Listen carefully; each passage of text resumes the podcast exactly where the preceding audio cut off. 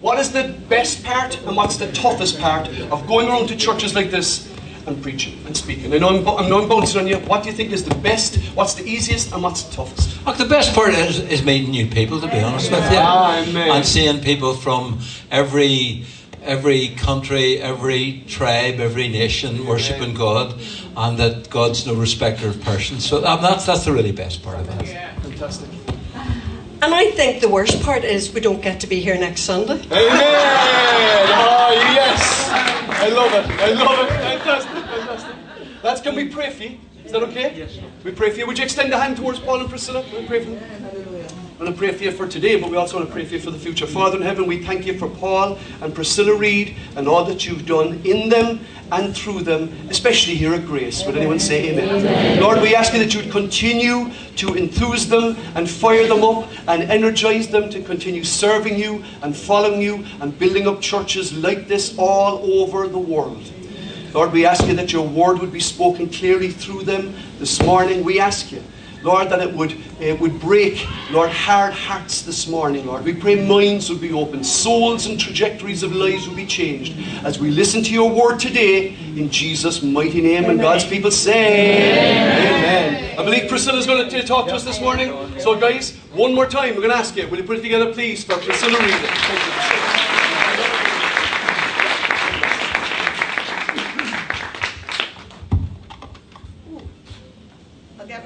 organized. We go. Yeah, I'm with you, Michael. I'm with you, Michael. I love that song, All My Life You Have Been Faithful. Uh, we actually sang it, we were at our home church in Belfast last Sunday, and we sang it last Sunday.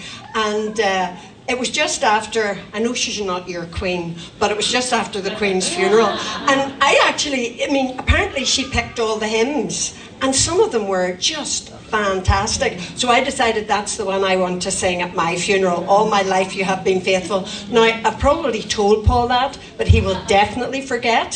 So if you hear of my demise, you're to phone him up and say, Remember what she said? She wanted you to sing that hymn at, your, at her funeral. Um, the other thing, you know, um, that I was thinking, Michael's telling me to go back. You can see it. You can see it. Um, I'll have to resist the temptation. Um, you know, we were looking at Friday night, and Michael said the little phrase, you know, we opened up the gates. And it really reminded me of many, many years ago. We hadn't started CFC very long, and we definitely felt a, a, bit under pressure from the enemy. We were feeling intimidated. We were trying to build church in Belfast during the height of the Troubles. It wasn't easy. There was, a, you know, with the sectarian divide and everything. And we definitely felt pressured and under intimidation from the enemy. And I was, um, I don't often have dreams, but I had this dream that I was sort of in this dark, well, an alcove really, with great big iron gates on the front of it. And um, I noticed the gates were open and everything, and I felt like there was you know, something threatening on the outside. And everything in me was going to get up and close the gates to keep, keep me safe. And I felt like the Lord said in the dream, No, fl- fling open the gates fling open the gates. It's time to open the gates and not be intimidated by the enemy. And you know, I think we live in days when the enemy would seek to intimidate the church, seek, seek to intimidate us to say, you know, we have nothing to say, we're not relevant to our culture, and um, you know, our, our values aren't the same values as are out there in the world. Um, and, and even our economic situation at the minute, you know, there's a mindset that says batten down the hatches, you know, keep what you have and close the gates. So, Michael, when you said that, I had such a sense that that's what the Lord was saying to you as grace at every level. He was saying, Open up the gates that the Lord has written over you as a church. This church is open for business. And that because of that, God is going to bring people through. He has been bringing people through those gates, but I think it's going to increase more and more. I've just been reading Paul's letter to the church in the in, in to the church of Thessalonica, and he said to them, your reputation has spread right throughout the whole region. And, and I just felt something resonated in my heart this morning that the Lord is saying grace is going to be known as a church whose gates are wide open. It's a church that's grace by name but grace by nature. That this is a place where there is a reservoir of grace where there is a reservoir of generosity. I felt like the Lord was saying He was going, to, you were going to have a reputation in this whole area as a church who is generous with the grace of God, generous with the things of God, and generous with material things as well. And I also felt, Michael, that for leadership, as you're planning things for the future, anything that requires money, it is not a time to batten down the hatches. It's not a time even, I mean, I hope there's no accountants here. The Lord says, don't be, don't be looking to balance the books. I've got your books in my hand, and whatever you choose to do, if it requires financial you know, resources. The Lord says, I will make the financial resources available to you because the gates are wide open. So those were just some of the things that I was thinking about as we worshipped. Actually, was there was there was quite a few other things. There was um, we were singing, you know, about his He's running after us. Surely goodness and mercy will, will pursue us all the days of our lives, and that's what that song is about. And I couldn't, you know, I look around the room when we're worshipping, and there's a guy, and you're sitting in the second row with a scarf on. And as we sang that about, you know, God pursuing us and running after us, I felt, as soon as I saw you worshipping, I felt like the Lord is saying, just tell him this morning that I'm running after him. I'm running after him. And I felt like the Lord was saying, Son, I'm for you and I'm not against you. And, I, and then the other thing that he said was, I've crowned you with loving kindness and that I am for you. And I, I feel like he's saying, just take a moment and pause because life is fast at the minute. And he says just slow it down. And as he's pursuing you you just turn around and look him full in the face. I just feel that he has so much that he wants to pour into you at the moment. He wants to assure you of his love of his presence. Something of the word that you brought michael i felt was was relevant for you as well, and to just take hold of the fact that His hand is on you, that He's for you, and that He's not against you, and that He has crowned you, and He He. It's just that father-son relationship, and and even as I'm looking over here, we talked about worship, and um, we talked about um, how worship is, is is part of our spiritual warfare, and this lady sitting on the front. As you worshipped, I saw you with a sword in your hand. I saw you with a sword in your hand, and I felt like the Lord saying, Her worship is like a sword. You've used it as a sword in your own life because you have been under pressure and things have happened, but you have continued to worship the Lord. And as a result of that, you've seen the enemy pushed back in your own life. But the Lord says, now that sword is in your hand to see chains break off the lives of others. As you worship, it has power, it has effect, and the sword that God has put in your hand, you will see others set free. Keep worshipping and keep praising the Lord.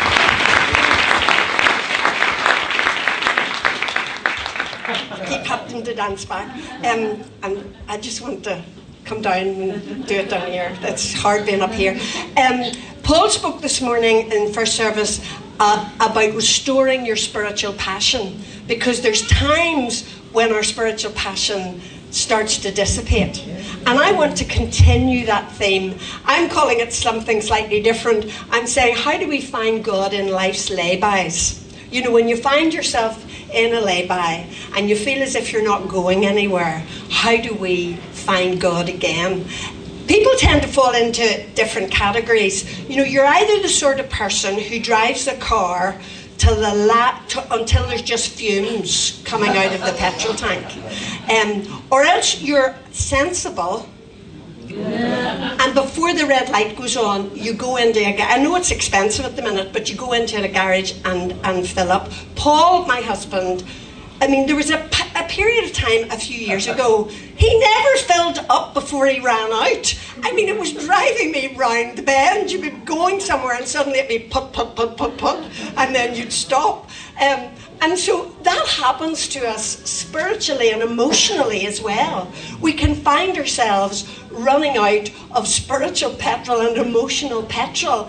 And what happens when we find ourselves in life's laybys? Because I think even after, I mean, you know, we've talked ad nauseum about COVID, but I think it's true that post COVID, there have been a lot of Christians who find themselves in a place where they do feel a bit dispirited, they feel burnt out, um, and, and, and they feel a little bit of, Lord, I'm not sure, I, I just need to find my way again. And the truth is, even the strongest Christian can run out of steam. It happens to all of us at different times. In fact, I want to read you this a little bit of Elijah's story. And he was one of the heroes of the faith. And this is what it tells us about Elijah. Um, it's chapter 19 and verse 1. Now Ahab told Jezebel everything Elijah had done and how he had killed all the prophets with the sword. So Jezebel sent a message to Elijah to say, and this is intimidation May the gods deal with me, be it ever so severely, if by this time tomorrow I do not make your life like that of one of them. Elijah was afraid, and he ran for his life. When he came to Beersheba in Judah, he left his servant there, while he himself went a day's journey into the wilderness. And he came to a broom bush, sat down under it, and prayed that he might die. I've had enough, Lord, he said. Take my life. I'm no better than my ancestors. Then he lay down under the bush and fell asleep. All at once, an angel touched him and said, Get up and eat. He looked around, and there by his head was some bread baked over hot coals, a jar of water. He ate and drank, and then lay down again. And the angel of the Lord came back a second time and touched him and said, Get up and eat, for the journey is too much for you. So he got up and ate and drank. Strengthened by that food, he travelled for 40 days and 40 nights until he reached Horeb, the mountain of God. There he went into a cave and spent the night, and the word of the Lord came to him What are you doing here, Elijah? And then he replied, I've been very zealous for the Lord God Almighty. The Israelites have rejected your covenant, torn down your altars, put your prophets to death with the sword. I'm the only one left, and now they're trying to kill me too. So if you have found yourself in that place of feeling burnt out, of feeling that you've nothing left to give, of, of, just feeling a sense of hopelessness. You know, here is one of the heroes of the faith who experienced all of that. And so essentially, what we're saying is these things, you're not on your own. These things happen to the very best of us. But we need to think through what is it that we can put in place to get ourselves refired with passion for the Lord, passion for the church, passion for His kingdom, and get back on track again? How can we get filled up again? You know, God created us body, soul, and spirit. I think you can see that in the passage, can't you? You can see how that God didn't just begin to speak to you can read on in the story and how God speaks to Elijah and recommissions him but you know he didn't just um, address the spiritual issues or the emotional issues. He actually said Elijah you need to eat. And he baked him some bread and gave him water to drink. So we're body soul and spirit. And when we're walking in pace with the Holy Spirit we can hear from God and our bodies don't get stressed, and our souls are at peace. But when we run out of spiritual energy, our souls take over. And we make decisions on the wrong basis. We make the wrong decisions, and our bodies react. We actually feel it in our physical bodies, and our spirits begin to shrivel up. And so we find ourselves in life's laybys, and we feel a little bit stuck. And sometimes it is because we have been too busy and we get burnt out. Jesus had crowds and crowds following him all of the time, everywhere, making demands on him. But he did make time and he made it a priority to spend time with his Father. And if Jesus needed to do that, you know, with everything that he was facing, then how much more do we need to make it a priority in our lives? Because the truth is, if we live in the, in the fast lane all of the time and we don't leave any margins in our lives, then we will get burnt out. And we will find ourselves in this place of feeling like, I just can't go on. That's what Elijah was feeling. I can't do this anymore. I can't keep going. And ultimately, you know, in that situation, then, even if you do try to keep going, what you're doing is you're building stuff in your own strength, and that's just never going to be enough. So you can find yourself in a lay-by because you've been too busy and you just run out of steam. But you also can find yourself there because life has thrown a lot of difficulties at you and you've had some really, really hard things to face and you just get worn down. I mean, Jesus warned us. He said, In this world you will have trouble. He actually said that. Bad things do happen to Christians. We are not exempt from the things that happen in life. And you know something? They hurt just as much. We're not immune to pain. It really affects us. And so life can throw lots of things at you illness, bereavement, unemployment, family troubles. Just can throw, and sometimes it's not just one thing. We go through a season when it feels like it's wave after wave after wave, and we find ourselves worn out just even try trying to keep going. And there's seasons when it just feels you're stuck in that lay-by. And I mean, I've had seasons like that. And I remember one of them, the Lord really started to talk to me about fallow fields. That it was actually all right to stop and take a breath because farmers knew that they had to sometimes let a field, you know, not sow in that field, let the field go fallow for a season before they would sow again so that they could get a healthy crop. And you know, sometimes if you are the sort of person who wants to go, go, go all the time, and I think Paul and I are a wee bit like that. And even COVID for us was a time of stopping, and you know, because everything closed down. And it was it was a good time to reassess because you know you started to to realise that maybe some of your sense of worth and value really did come from what you do rather than who you who you are. And, and so sometimes even in the laybys, God teaches us really important lessons. He says, you know, you, you maybe don't have the energy to do what you used to do, or you don't have the, the energy because of all that you're going through to engage in the way that you would normally engage. But listen, I still love you. You're my child. And I am for you. Just as he was saying to this gentleman over here, I am for you, I am with you. And that your worth and value is not dependent on what you do for me.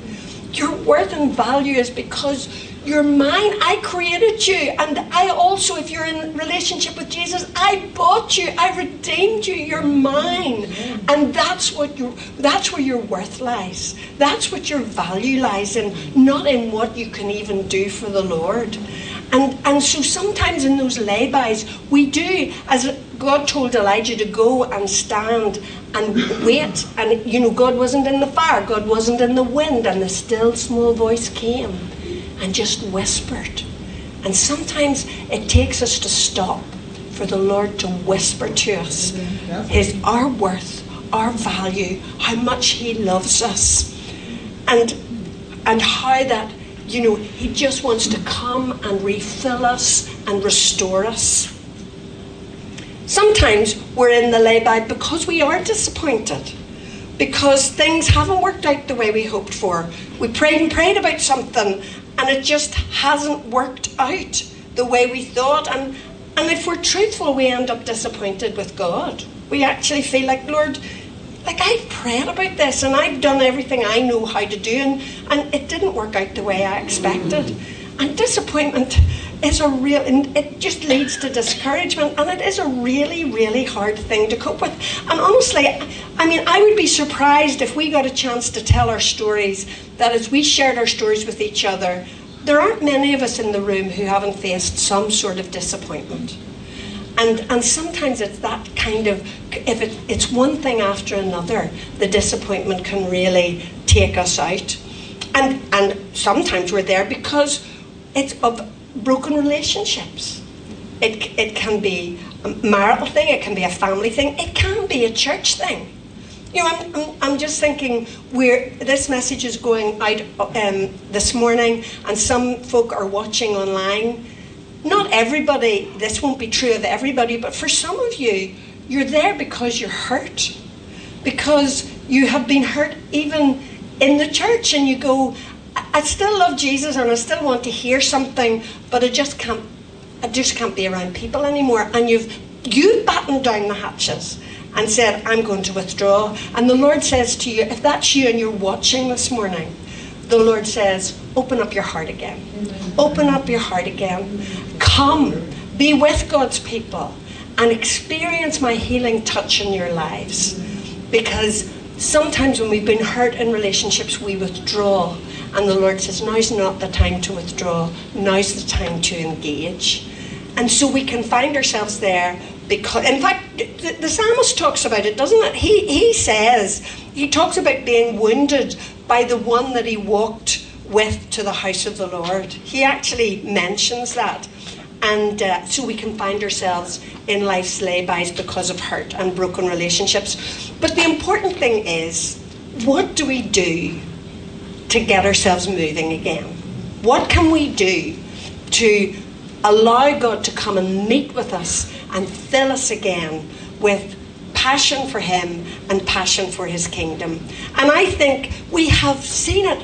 We've done it this morning and we've heard it from our worship leaders. And, and it's, it's so powerful that we remind ourselves of the faithfulness of God. Isn't that what our worship was all about this morning? That we declared the faithfulness of God. In Psalm 129 or 21, God is telling his people, remember, remember, remember my faithfulness and my love.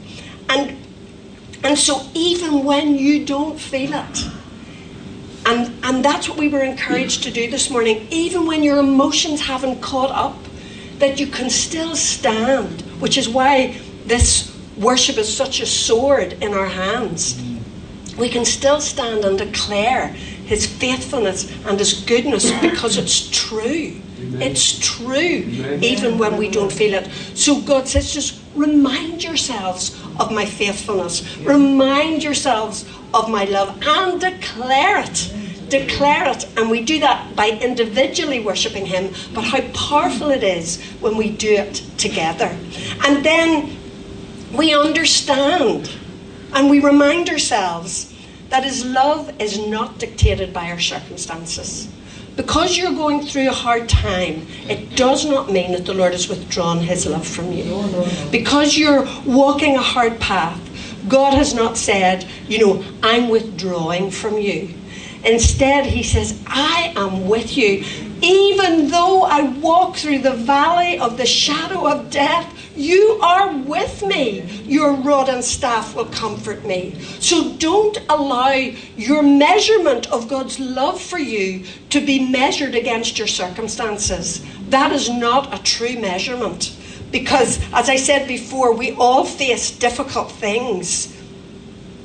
Jesus proved his love for you at the cross. Amen. I mean, he came. He came. The Father sent his only, his one and only Son. And he died for me. And he died for you.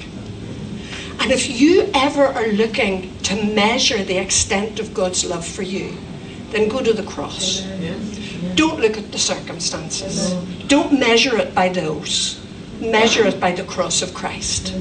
Because that's the measure of his love for you. That's why I love that song.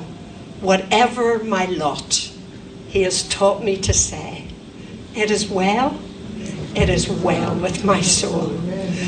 I know in this room this morning there are people who are facing some really, really difficult things. But if you know Jesus, you can stand up, whatever your circumstances, and you can declare, It's well with my soul. That is a powerful, powerful truth that re energizes us through the power of the Holy Spirit.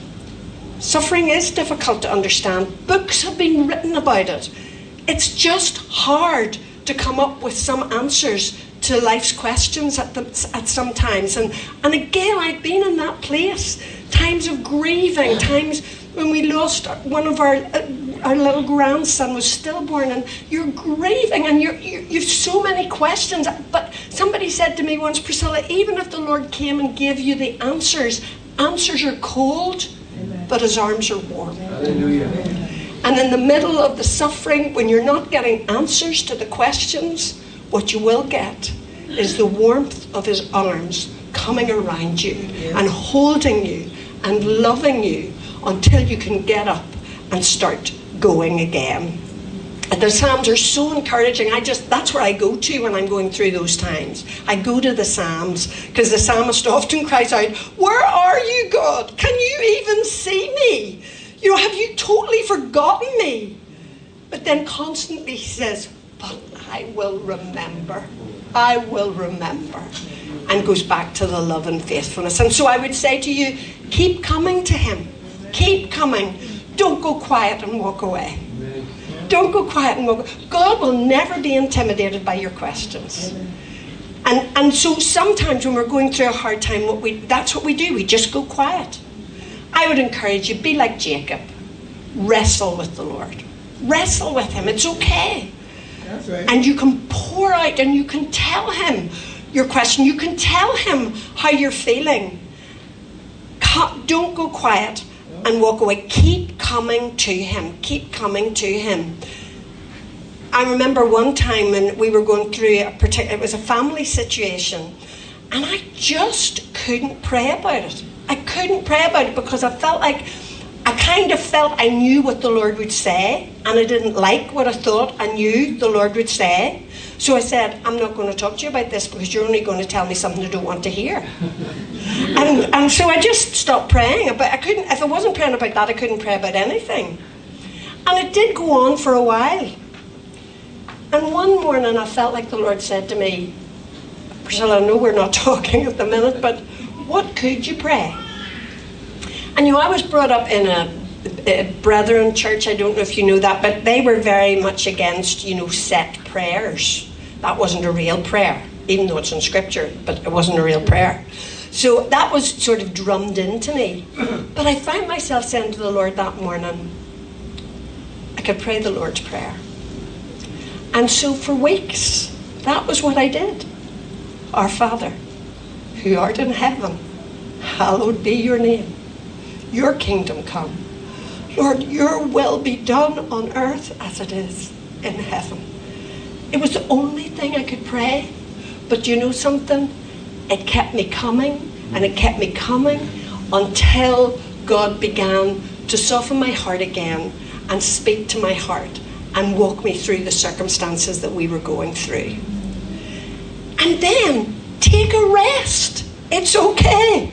That's what he said to Elijah. You know, you need to sleep, man. You've had the biggest spiritual battle of your life on Mount Horeb when you took on the prophets of Baal, and God was am- amazingly glorified. And you were the man that said it wasn't going to rain in Israel for many years, and suddenly at your word the rain was coming, and you basically ran a marathon, you know, as well. And so he, you know, he had been in a in a in a physical fight. He'd been in a spiritual fight. He'd been in an emotional fight. He'd been in the middle of a spiritual warfare that was like nothing we have ever seen.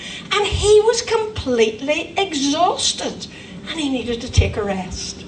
And God knew that. And so he slept. And God fed him and watered him. And that's so important. you know, I love the fact when God created the world, He rested on the seventh day.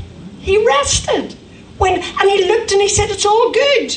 And He took a rest. So if you think about it, Adam and Eve's first day on earth was a day of rest. That's how it started, that they were resting.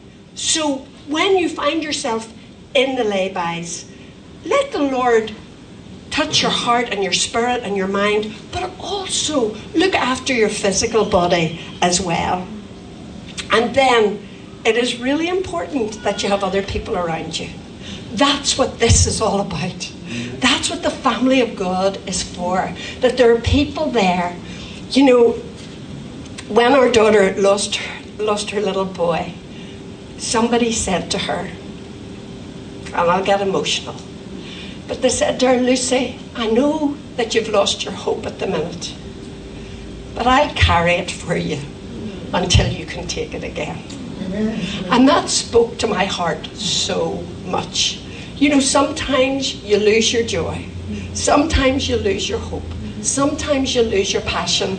You need good friends around you that'll say, I'll carry it for you and I'll walk alongside you until you can take it again. And that's what the church is all about. Guys, we can't make it on our own. We just can't make it on our own. We need each other. We really do. And then I think in the laybys, just as God comes and reveals you know, the things that we know to be true, that, that we are loved and it's not about what we do. And, and he reminds us of, of those basic truths. But I think also he uncovers perhaps some of the issues in our lives that we need to deal with. He speaks to us about the unforgiveness, he speaks to us about the bitterness, he speaks to us, you know, about the disappointment. And those things don't go away you know, you can bury them all you like, but they don't go away. Mm. And so that's the time to let the Holy Spirit come and let the Holy Spirit bring healing into your heart. And you might need other people for that as well. You might need prayer ministry. You might, you might need to talk to someone. You might, might need counseling. It's okay. It's healthy to be able to go and say to the Lord, Lord, I need help here. I need help in dealing with these issues. And then God will put you with the right people so that you can get healed up again. And then finally, for whatever reason we're in that lay-by, and especially with regards to the disappointment and the discouragement, we do have to get to the same place as Shadrach, Meshach, and Abednego got to. I don't know if you know the story. It's a story in the Old Testament about three men who were in Babylon, which was a foreign culture and a, a foreign land. They had been captured and taken there, three young men. And they were being asked to bow down to the, to, to the king who was seen as, as a god in, in that culture. And they said, But we can't do that because we only worship the true God and we're not going to do it. But the penalty was that they were thrown into a fiery furnace. But what they said was this you know, we believe our God can deliver us. But even if He doesn't, we're not going to bow down. Guys, if we're going to make it for the long haul, and I say this especially to the younger folk who are with us this morning, if you're going to make it for the long haul, somewhere you have to get to that place. Lord, I'm praying about this. I'm expecting that you would do this. I'm hoping for this. But you know something? even if it doesn't happen, you are still my God. You're a good Father. You are faithful, even when it doesn't happen.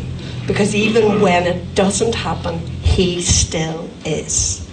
And somehow that's the bottom line for us. If we are to maintain our passion, if we are to maintain our spiritual um, energy and commitment we have to get to the same place as they got to. Even if he doesn't, I will still follow him. I will still believe in him. I mean, I have it so many times where I've struggled with the Lord. And I do remember one time, you know, I'd been I'd been outside and I'd been having a loud conversation with him. I was hoping that you know none of the neighbours were listening, and um, and then and, and I went, and you know something, Lord, it's just not fair that you're right and I'm wrong, and uh, you know because I still was sort of half convinced that my point of view was the right one. But you know when you when you get to that place of of meeting with the Lord, He does come and He does reveal Himself to you, and He shows you again you're, you're my precious child. I'll never abandon you. I'll never leave you. I'll never forsake you. I'm always going to be there for you. And He comes and meets with us, even when it doesn't work out the way we expect it to. And so, if that's you this morning as we finish, I just would love to pray for you.